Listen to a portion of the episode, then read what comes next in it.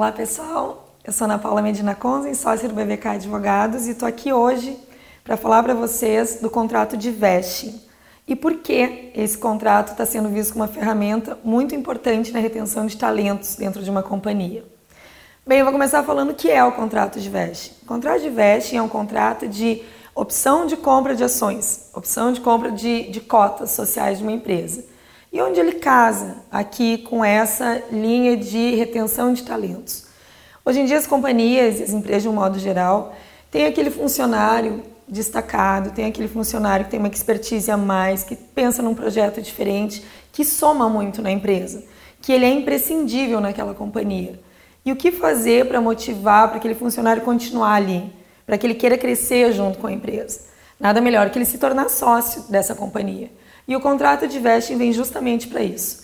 Então ele passa a ter a opção de adquirir cotas sociais da empresa e chegar a um percentual X de aquisição. Então ele vai se tornar sócio dela, passando não mais a ser um funcionário, e sim um sócio, percebendo para labore, distribuição de lucros e, e agindo diretamente na empresa. O contrato de vesting ele pode ser feito tanto para pessoa física como pessoa jurídica.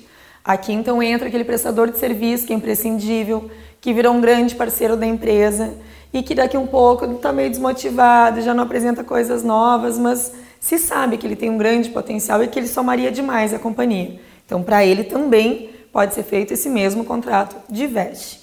O que, que é na prática esse contrato? Vou pegar como exemplo a companhia X. Os sócios deliberam que, bom, eles vão usar 10%, vão dispor de 10% do, do capital social para que essa pessoa, esse terceiro, vou chamar de terceiro, possa então adquirir essas cotas. Isso pode acontecer num determinado período de tempo.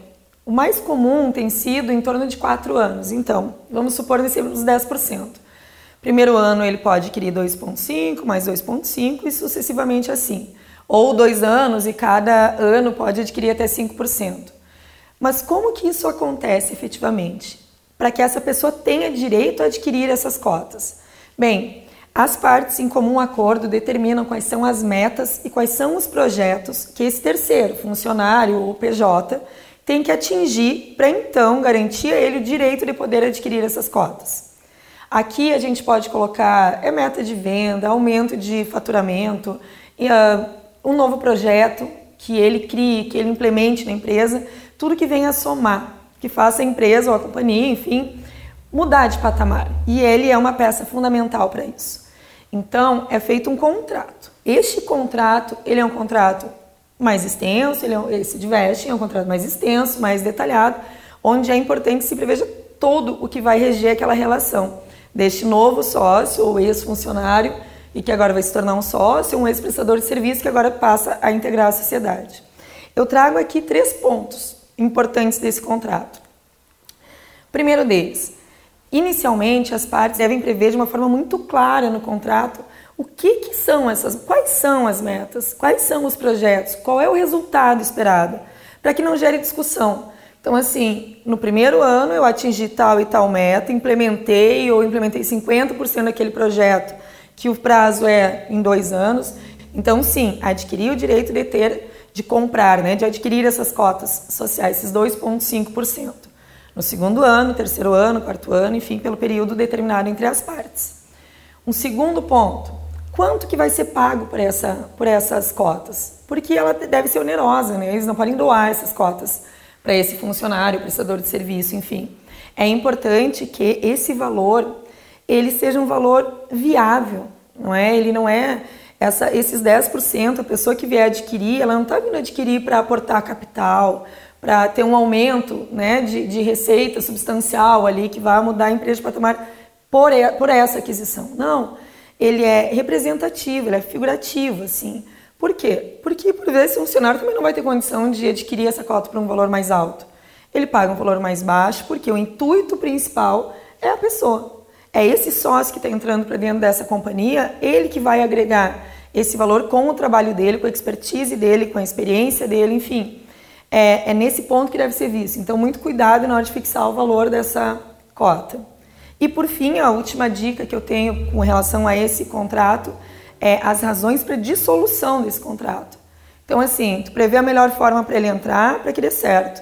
como que intermediário, como que tu vai pagar isso daí, como que vai ser remunerado essa, essas cotas, um valor justo, pensando que o intuito principal é a pessoa e por fim, se essa pessoa, esse novo sócio, desejar sair da empresa, ele vai sair de que, de que forma? Ele vai sair uma boa, porque ah, ele não tem mais interesse em ficar, então ele está saindo, vai, vai, iniciar um novo projeto, o que for. Tudo bem, então nessa saída vai se, vai se ver o valor dessas cotas dele e pagar o valor de mercado.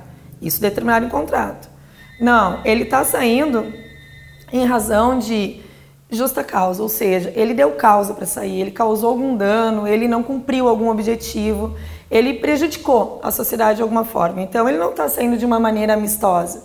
Nesse caso é possível, e aqui é uma, uma, uma, grande dica, é possível que essa cota social seja avaliada em um real, que é um valor contábil. Então assim, ah, o João está saindo da sociedade porque ele cometeu uma falta grave e já está estipulado em contrato que o valor de cada, de cada cota social dele é um real um valor contábil, é o menor que tem. Então, assim, já está previsto no contrato, não se gera discussão.